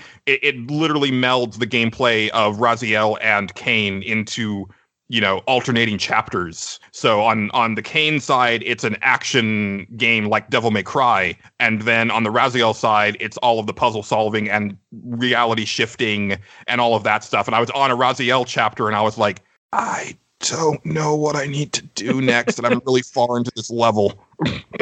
Okay, I, I definitely am looking forward to playing it too here in the Yeah. future. And another one I want to read from Zach Adams. I beat the first three Kain games, but got two hours into this and immediately fired it out of my brain. Did it deserve that, or was it just being a dumb elitist? It deserved it. Yeah, no, you you made the right call, and, and I, you know, I am definitely the a person who, like I said, I, I'm very much about looking at games in context and saying like, well, you can't, you can't. I mean, you can judge it by today's standards, but that that's just going to make almost everything look bad. But even by 2002 standards, and especially compared to the game that came out just months before it in the same series, it's it's just an inferior product from top to bottom. Yeah. And last one from this group, but I still have a lot others. from Adam Bradbury. My brother and I would quote these games all the time. We were told to be on the lookout for a vampire. Hey, Adam Bradbury. He's a listener of Nerds Without Pants. What's going on, Adam? Oh, Okay, so that's what that's cool. Um, Yeah. he, he messaged me a few times in the on the Facebook page and and was talking and got me to listen to Metal Gear Mondays, which I actually was listening to a bunch recently. Yeah, yeah. He he recommended recommended that to me too. He's a good dude, and Yeah. uh, no, he Cool. yeah, I, he's he's right. Like I I get really into being Kain. Um, I, he's just such he's just such a cool character, and like I said at the top of the show, like, and I can't understate or I can't overstate it enough that, that Simon Templeman is like the the driving force of Blood Omen 2. It's like if you don't have him, you've got nothing. Wait, he he actually is on uh, the cameo as of this recording. He's on the cameo website where you can get you can get him to do a cameo video for you for like thirty five dollars. I'll go to charity. I, I was looking it up earlier for reasons. Oh God! Like I, a friend, a friend of mine actually got me a cameo um, earlier in the pandemic because it's been very hard on me, and he got one for me from Rhonda Shear from USA Up All Night, which is awesome because I I I love B movies and I love boobs. Um, but but uh, get, getting getting Kain as a cameo that. That oh man, that yeah, it's awesome. We'll, we'll talk. I, I will talk after the show. Uh, I have something to say to you after the show. All right, and this one from and this is from the Legacy of Kain fans. You guys were super awesome. I got over forty five comments. I'm not reading all forty five from this group. That one other group to read because that's just too many. But I'm going to read some of these. But I'm just just thank you guys for being such a cool fan base and reach and because I I didn't at, I didn't think anyone was going to comment about this game. I'm like I'm not getting nobody because people don't like this game. No, but but the Kain fan base is rabid, like to the point where if I tweet anything that mentions Legacy of Kain or Soul Reaver, like there are accounts that just pick it up because there there are like Twitter accounts that are just scouring Twitter for anybody talking about these games because you know it, it especially because like I think a lot of us fans of the series are like, is this the year? Like, is this when we get a teaser for the next Like, game? Is this I'm- the year? I'm watching this Dead Sun thing since we've been talking, and this just looks awesome. Like I would have loved Yeah. to play this, and I'm really bummed I can't. yeah. It reminds me like Arkham Asylum and other stuff kind of put together, like Spider Man. It just looks really cool. Yeah. And with a heavy emphasis on stealth, which, like I was saying earlier in this episode, I think that for this particular game, that's really what it should have focused on is trying to to disguise your vampirism and Yeah. skulk in the shadows and everything. Because and it, it does show very few times in Blood Omen 2 where as he's talking to pedestrian, he looks like a human. He he has a disguise on. He doesn't look like a vampire. yeah, but but especially at the very beginning of the game when he's just out there with his bare white chest and his Oh yeah, black then he, claws, they it's like know, but No, no, no. But like people talk to him like he's reg- like a regular dude, and it's like, oh, okay. And, and you know, because he did have a spell in the first game that allowed him to masquerade as a human. And I don't know if I, I want to say there was a line here that implicates that he still has that ability, and so maybe he's using that, but they just didn't show it visually. there is something. There is a there is a very small scene at some point where you see him looking like a hook nosed merchant or something, talking to somebody for like a brief second. Yeah, so I, I guess that that's it. So you know, and and I guess that you know the economy of they they couldn't actually show him shifting. Well, and you wouldn't want to be in that form for most of the game anyway, so that kind of makes sense. But um, I would have liked them to be in a little bit more explicit about what was going on because it was kind of funny to see people treating him like a regular dude. Oh, and that that dead sun also looks like Assassin's Creed, where he's talking to someone else in like a regular outfit. That oh, it looks man, I'm I'm so upset we never got that. yeah, Yeah. I, I for a guy who never really played a Legacy of Kain series until episode 19 of the show, I'm I'm like I'm really upset now because I really want to play Dead Sun yeah. and I can't because it doesn't exist. All right, and this and a couple from here I'm going to read from Marvin Blow. I love the combat system of, of the of this game. Yeah. Okay. I agree. I mean, I you know, again, it, it needs more, but the the basics there are really fun. They're really good. And again, like I really like the active blocking. Like I, I like the way that it feels. And when the audio is working correctly, it's even better because it does this kind of like escalating chime every time that you successfully block an attack. But that only happened like maybe 10% of the time. I like this one from Brandy Hansen. It was very what the fuck whenever the bosses would run away slash around like a damn valley girl in heels. My roommate at the time and I mocked that bit of the game endlessly. Yeah, why are you always having to chase the bosses? They're like, oh, I can defeat you easily, Kain. Let me run away.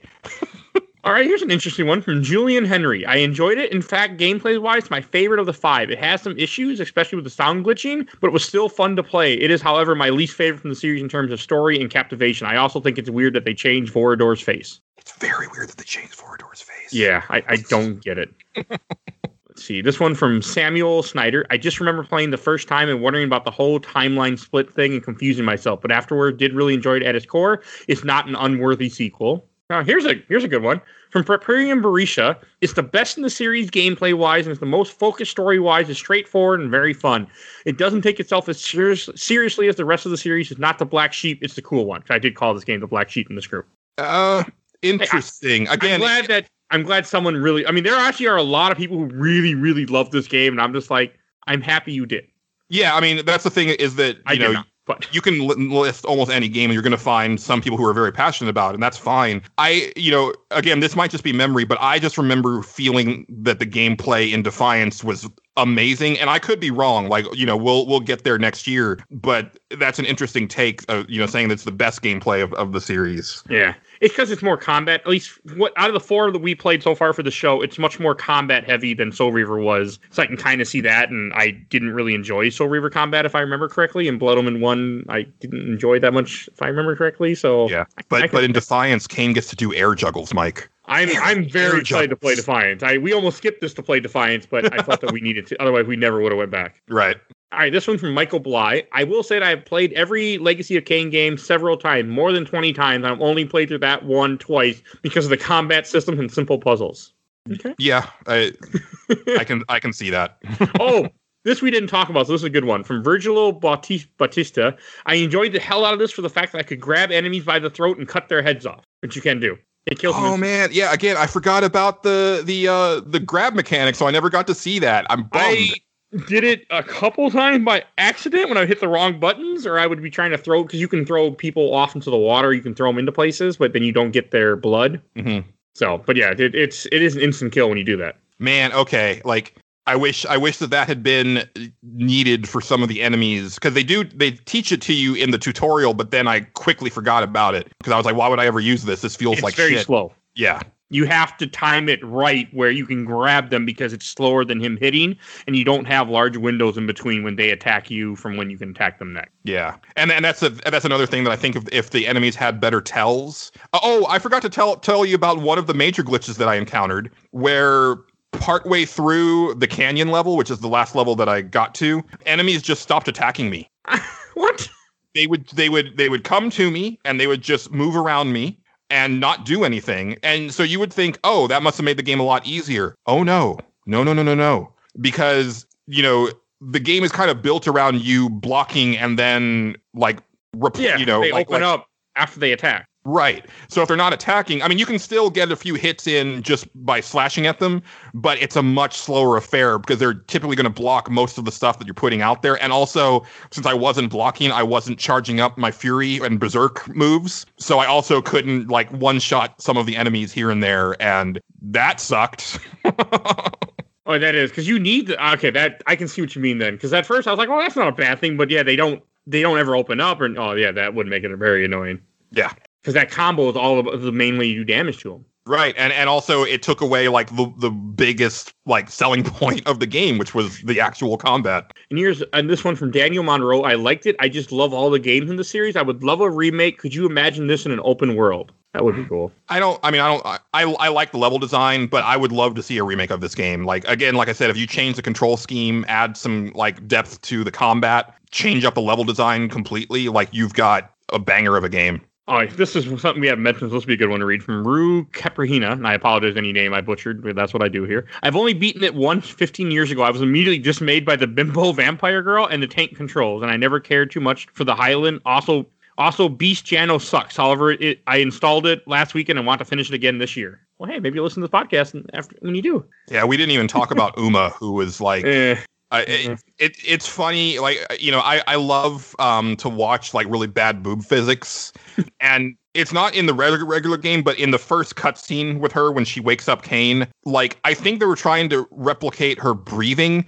but it just looks like her boobs are pulsating, like like it is the straight. Like the only other animation that is worse is uh, there's a character in Mortal Kombat Deception where her t- her tits do like a full 360 degree rotation as she moves. what the fuck? Um, it, it's awful, and, and uh, like that stuff always like amuses me. But and this character Umah actually looks like a Mortal Kombat reject, Actually, Yeah, a lot does. a lot of the vampires in this game look like Mortal Kombat rejects. You're not wrong. They look like stuff from Mortal Kombat 4. yeah. All right, and this one from Frank Court, Court Frank C. Could it have been better? Definitely, but it's still badass. Kain is brutal. You're not Yeah. wrong. Like that part with Umah where she betrays you, and he just and he's like, "You can save me," and she's like, "He's like, you're dead." He just Yeah. walks away and just leaves her to die because she betrayed. Because she didn't even betray him that when she took a thing off his chest or something to go fight the Sarafan Lord herself. I don't remember exactly, but yeah, there, there's a weird part of the story there because I, I mean I saw her betraying Kain from like the jump, but I just assumed that she was going to be working for the Sarafan Lord. yeah, same. and and so after you kill her and you're talking to to the Sarafan Lord at the end, like basically Kain says like accuses the Sarafan Lord of like having Umah as his spy, and he's like, I don't have a spy named Umah, implying that Kain thought that she was working for him the whole time, but that's not what she says. Like she literally says, I'm going to kill him instead of you because I don't trust you. But Yeah. even even when she betrays him, it's also a weird thing where she says, like, how why would you let the vampires live? And it's like because he is a vampire and he's been working to have vampires rule? Like none of like none of that stuff works for me but i do love the fact that like because because she betray him everyone betray him. That's a room reference folks. Um that he kills her outright when he could save her because you know he's like you sorry you should have been on my side and you weren't so now you die which is that is vintage kain I, I did like. I mean, it, I didn't like her, but I did like that part. And last thing I'm going to read from this group is from Nicholas Mills. Second game I played in the series after Soul Reaver. Probably my favorite of the series. Everything is so different from the rest. It's mind blowing, confusing, and spectacular at the same time. The atmosphere is amazing. The music is some of the best, if not the best. Next to Blood Omen 1. Every level is so distant from the next, it always feels fresh and new. Top notch sound design. Favorite level is the canyon. So Ooh, oh man. I know, I don't understand Like- either, like, but that you know that's awesome that you that you love it but I, I i the canyons is what broke me and then I like the i canyons. i i actually like the sound like i was i was actually going to say is that like you know there's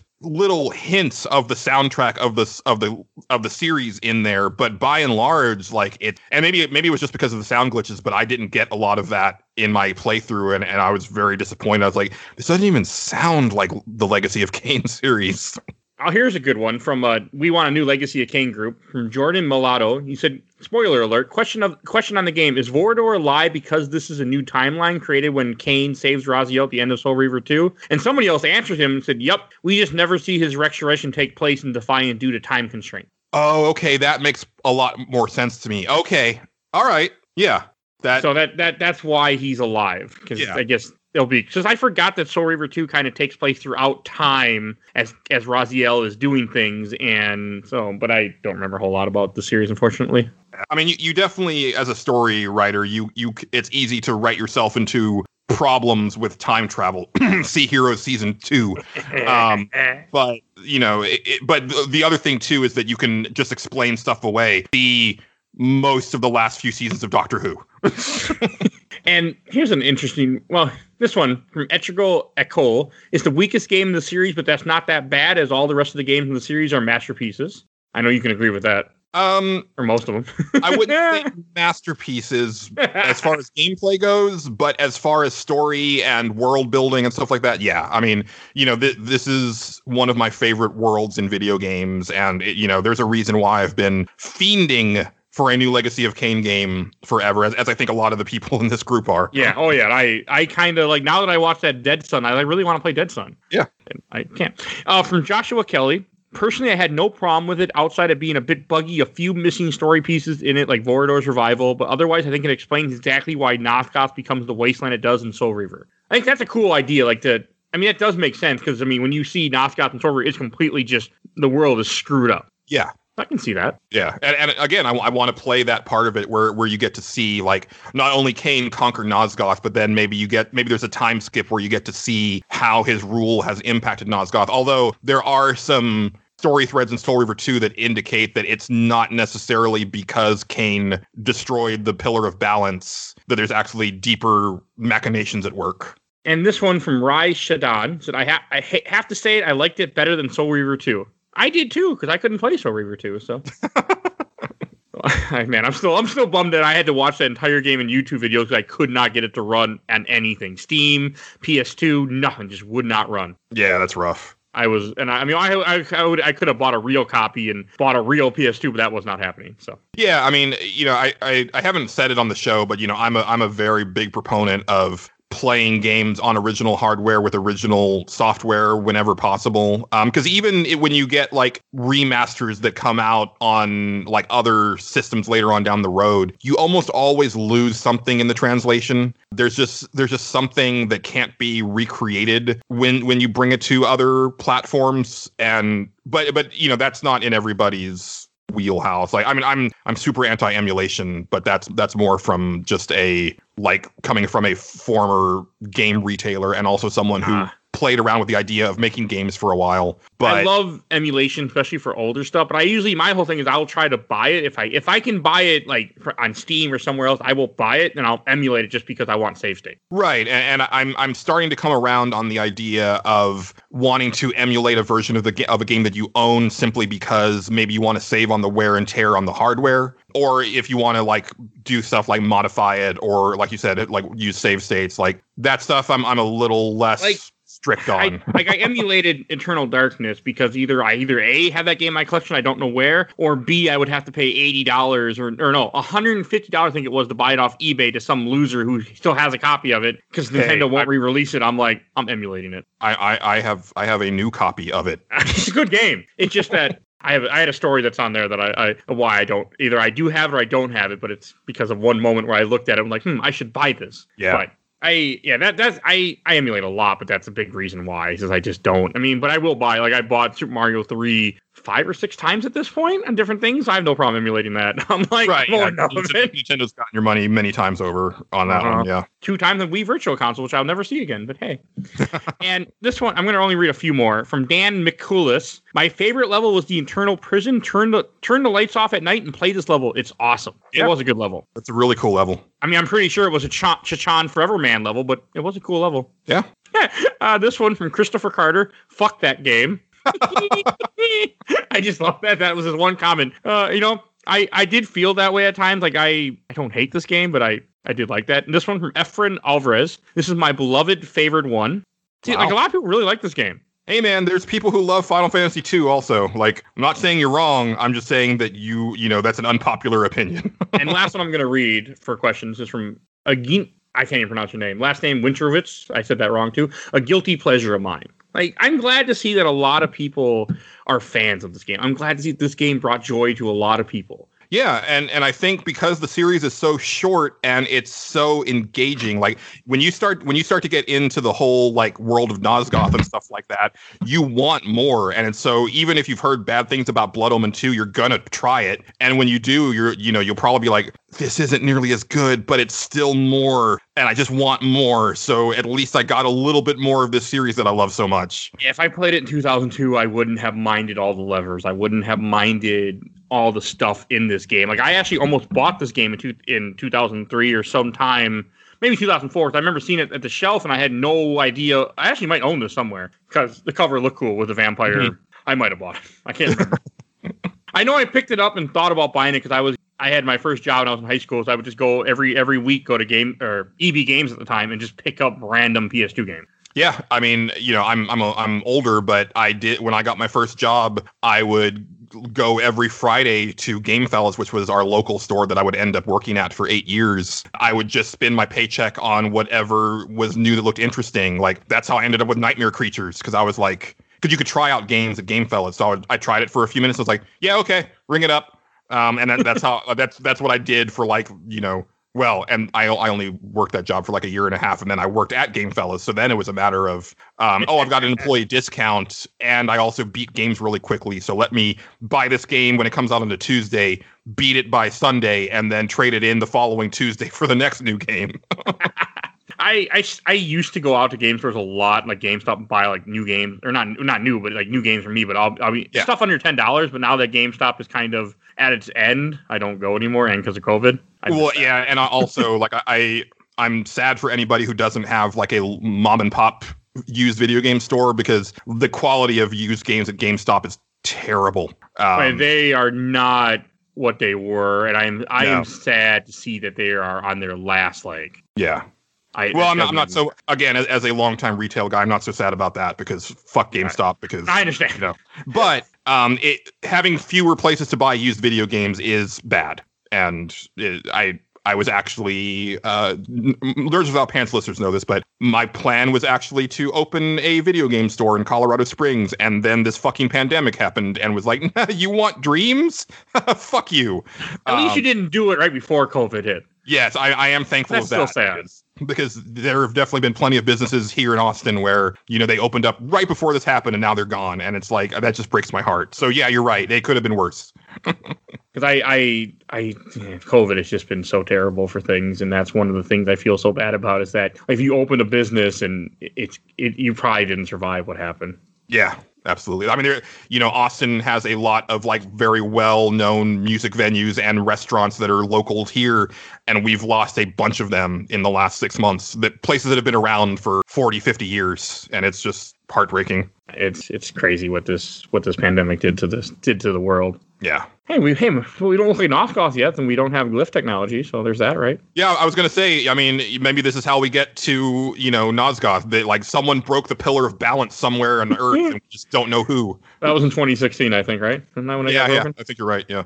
But all right, I think we should go to shelf or box now. You know, that was actually the longest question section I've ever had on the show, by the way, just now. No, that's great. I mean, thanks to everybody who who submitted. I hope they get to listen to the show because um, They'll see the plug, that's for sure. Yeah, and, and I mean, I, I again, like I, I think that the the Kain community is one of the most rabid fan bases that I've seen. Oh, and I meant to mention this last time. It doesn't really fit into this, but there is a YouTube channel, and I don't remember the name of it. But just search for legacy for Soul Reaver alpha footage, and basically, this person was able to get their hands on the alpha build of the original Legacy of Kain Soul Reaver for PS1, which, as we talked about on that episode, there was a ton of stuff that was cut from that game for time constraints. And they go through and show you like a lot of the like areas that didn't make it into the game, animations that didn't make it into the game, story bits that were supposed to be there.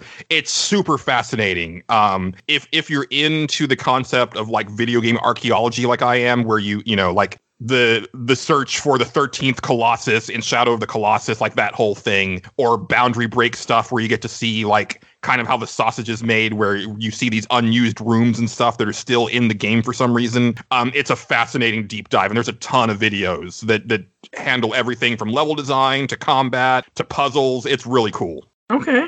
You have my attention. I'm gonna have to look that up because I, I, for a series I could give a shit about, you know, over two years ago. Now I'm very interested. So, yeah all right. And I think we should go down to shelf for box. And Julian, since you're our guest, why don't you go first? oh this is going in the fucking box mike um, I, you know, I bought a copy for this podcast and I don't it's not that I'm angry that I bought a copy for the podcast, but there was a reason that I didn't already have it on my in my collection. but now you own it. but now I own it. Now I have them all.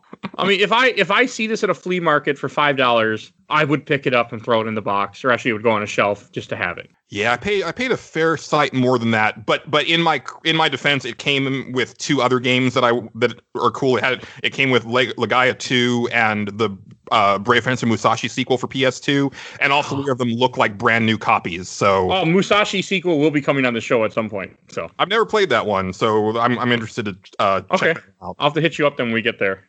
Yeah, Legaia 2 will not be because that is a long game. the, yeah, the the the Legaia games are long, but they're, But- they're Yeah, I, I, I've never played Legaia 2 very far, but I've seen it and I remember it looking like a really good RPG and I've always wanted to go back and play it someday. yeah. I own it.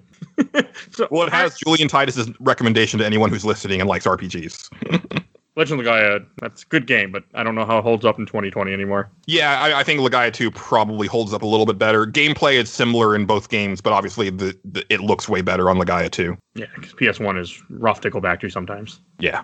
All right, now I'll go next. I'm I was actually torn between putting this on the shelf or the box for a while because I did enjoy parts of the game. I was having a lot of fun, but it got to a point where I was like, okay, I'm ready to be done. And I was Yeah. only in chapter seven or eight, and the game just kept on going. I'm like, I understand, but I, I don't want to play you anymore. And so I finished it, but then it glitched out the end of me. So then it really went, okay, fuck you, game. You're going in the box, and I don't want to play you again. Yeah. Ever. And, and again, you know, it, it's a bummer because there's not very many entries in the series, and it does give you just a little bit more of that sweet, sweet Legacy of Kain smack, but it, it it's just not quite there. Well, you know, for me at least.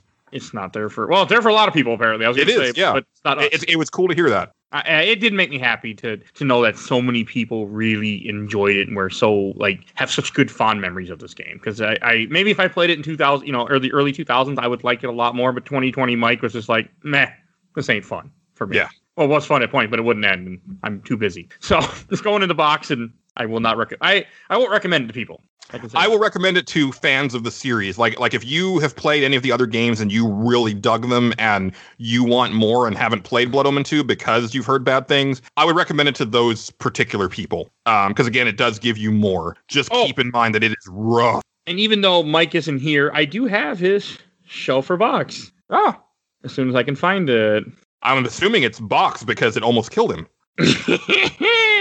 it definitely boxed, but he typed it up. Now I can't find it, I don't know why. I, I thought I saved it, but I did not. You know, he yeah, he did not. He he was actually he even before he got sick. He's like, I'm not going to finish this game. He's like, and I was going to do PS2 cheats for him and send it so he could finish it. But then after he ended up in the hospital, I'm like, well, there's no point now. Okay, Yeah. here's his here's his thing. I didn't finish the game, obviously, but even had my body not been a living dumpster, I doubt I would have had the patience to get through this game. The combat is total garbage. What kind of all powerful vampire is Kain if even every enemy can block all of his attacks anyway? Draining the blood of everyone you come across is fun for a while, but ultimately just slows down the game even more, puts it in the box. So there's his thing. Yeah. I again, I disagree with the combat, but he's he's not wrong, and I think you can explain away the weakness part just because, Yeah, he like, Kain is weaker, but then also like the like some of the like Sarafan guards are using really powerful weapons as well. Like a lot of it kind of boils down to what weapon are you using. I know he didn't like it when he got to the canyon and he fought the the girls that jump around a lot. I know that irritated him. I, I didn't mind them. I also liked their design because they kind of had this Red Sonja vibe that I was digging. I, like, I kind, of, like kind of really cool, like you know, sword and sorcery, like Boris Vallejo type um design. Like I I, I love that stuff. I also save after every, or I would I would save state a lot, so I, it took away some of the issues Tension. I had. He he wasn't, yeah, because I could just hit. Oh, you hit me. Okay, I'll just reload and keep hitting and fix it. He'll take away a lot of the problem. And I know he didn't play with save state because he tries to play more legit than I do, where I'm just like, I don't give a shit. I need to finish this game. Yeah. But that's just how I play games in general, especially old games. if I can emulate it, I'm going to emulate just for save states. Like even like, even when I play a new game, I'll play on the easiest difficulty I can just so I can blow through it and enjoy it without really spending a lot of time on it. Yeah, it, that actually um, that bit me in the ass on uh, an upcoming episode that I'll be on, but I know you haven't announced it yet, so um, we'll we'll I'll talk Oh, about yeah, it. I haven't. uh, I forgot. Like, well, like, uh, took a second. Like, oh yeah, I know what you're talking about. And since I for actually now I'll introduce what we're talking about next week. We are actually gonna be talking about. This is actually Mike, the other Mike's pick, but he's not here to introduce it, so I will. Castlevania Bloodlines for the Sega Genesis. Ooh, nice. So I'm. It's a good game. I just got Yeah. done beating it yesterday, for, and I'm gonna go play it again soon. So we're gonna we're gonna dig into that. Try and do more Castlevania because there's not enough on this in, in this show yet. yeah. There's only one. Aria of Sorrow, Uh, well, oh well. I mean, you you picked like uh one of the best. m- like my favorite one. I- Oh. it, it, it depends. It depends on what day of the week it is. It's either Aria of Sorrow or Dawn of Sorrow. Like it, you can flip a coin with me because I love them both. Okay, I'll remember that when we do. Cause we were talking about doing Dawn of Sorrow in the future, so Yeah. I'll have to hit you up for that one. All right, and since I forgot to say this in the beginning of the show, Julian, why don't you introduce where people might know you from? Yes, uh, I host the Nerds Without Pants podcast. Uh, you can find us on most podcatchers, and uh, I'm really happy with our most recent episode, episode 185. Uh, it is a four and a half hour monster, but that's because we had asked for the most epic music selections from our lovely listeners, and they did not disappoint. Four and Uh, a half hours. Yeah, well, it, it was like a three hour podcast, but then there's like an hour and a half okay. of um, fucking amazing video game music in there. Man, that editing must have been a, t- a chore. Oh yeah, I mean, well, I'm also a madman when it comes to editing, so they're all a chore. But yes, like, uh, we do these music episodes every like a few times every every year because they are labor intensive, but it's always so worth it, and it's it's a really fantastic episode. And uh, I hopefully there's a lot of people from the Kain community listening to this. Um, check us out because it's a lot of fun. You can also interact with us on Twitter at NWPcast or me on Twitter at Julian underscore Titus. And I'm, you know, we're a smaller podcast also. So if you tweet at us, we're going to reply because we're, we're like, somebody tweeted at us. And there will be a link in the show notes as always for your show. Yeah, I normally have you have always have the guest do it in the beginning, but I just completely forgot thanks to thanks to Blood Omen 2, and just like let's get into this game. Oh yeah, no, I it's it's fine. I don't. I yeah. I'm I'm just happy to be able to talk about my my show because I'm I'm really proud of it, and especially this. Le- if you don't listen to anything else, listen to episode 185. not on Stitcher. No, uh, makes me sad because I, I I have listened to the show a few times, but it's not on Stitcher, so I don't listen to it as much as I would normally. Yeah, you can find us on like you know Apple Podcast over you know over uh, like I I use um oh, what's it? Over not Overwatch. That's that's a video um Overcast that's the one that I use. Okay, I, Uh, so I don't know why. I use Stitcher. I can't explain it. I for some reason downloaded Stitcher at one point in my life, and I just never stopped using it, and I don't know why. I mean, it's a super popular app. I think part of the reason was that for up until just recently, we didn't have our own themes music. So we were using, I was just pulling whatever licensed, you know, music fit the episode. And so that'll get you dinged. And then obviously, like, I don't know how they would handle an hour and a half of video game music in there. I don't know if that automatically gets flagged or whatever. Uh, we do we do have amazing original music now provided to us from Megan McDuffie, the composer of River City Girls. So Nice. that was really she, she does amazing work, and I fucking love our theme song. That's why I have no video game music ever in this because I don't want to mess with the copyright issue because I'm eventually going to put this on YouTube someday. I keep telling Right? myself, Yeah, so I don't want to. I know YouTube is very is very happy to copyright stuff and kick you off. yeah. Which is weird because like you know YouTube is where I've found the you know all of the music Yeah. that It, it doesn't make sense, but yeah. It does YouTube. All right, and I and I also want to mention if you enjoyed this episode, we have done the rest of the so we've done a bunch of the series of Legacy Game, which I forgot to mention at the top of the show. Uh, episode 19, Blood Omen. Episode 40, Soul Reaver. Episode 77, Soul Reaver 2. So if you need more Legacy Kain, go check out those episodes. And, and you know you do. I mean, hey, you, they're they're more they're more entertaining games than these, but in more story. So this one didn't have a lot of story, but it's an entertaining episode, I think. So definitely check those out. And we do games every week. We do mini games sometime. Well, mini episodes or shorter episodes. We talk about some of the shorter games. It couldn't fill a full episode like this one did.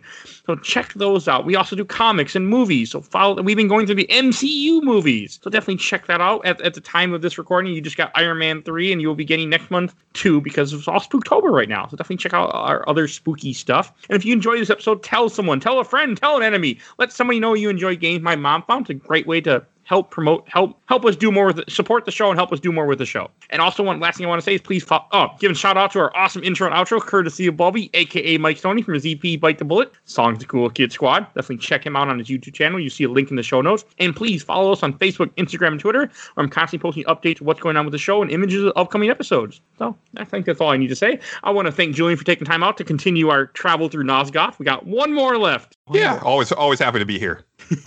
and we will see everybody next time bye everybody Wash your goddamn hands. Goodbye. yeah.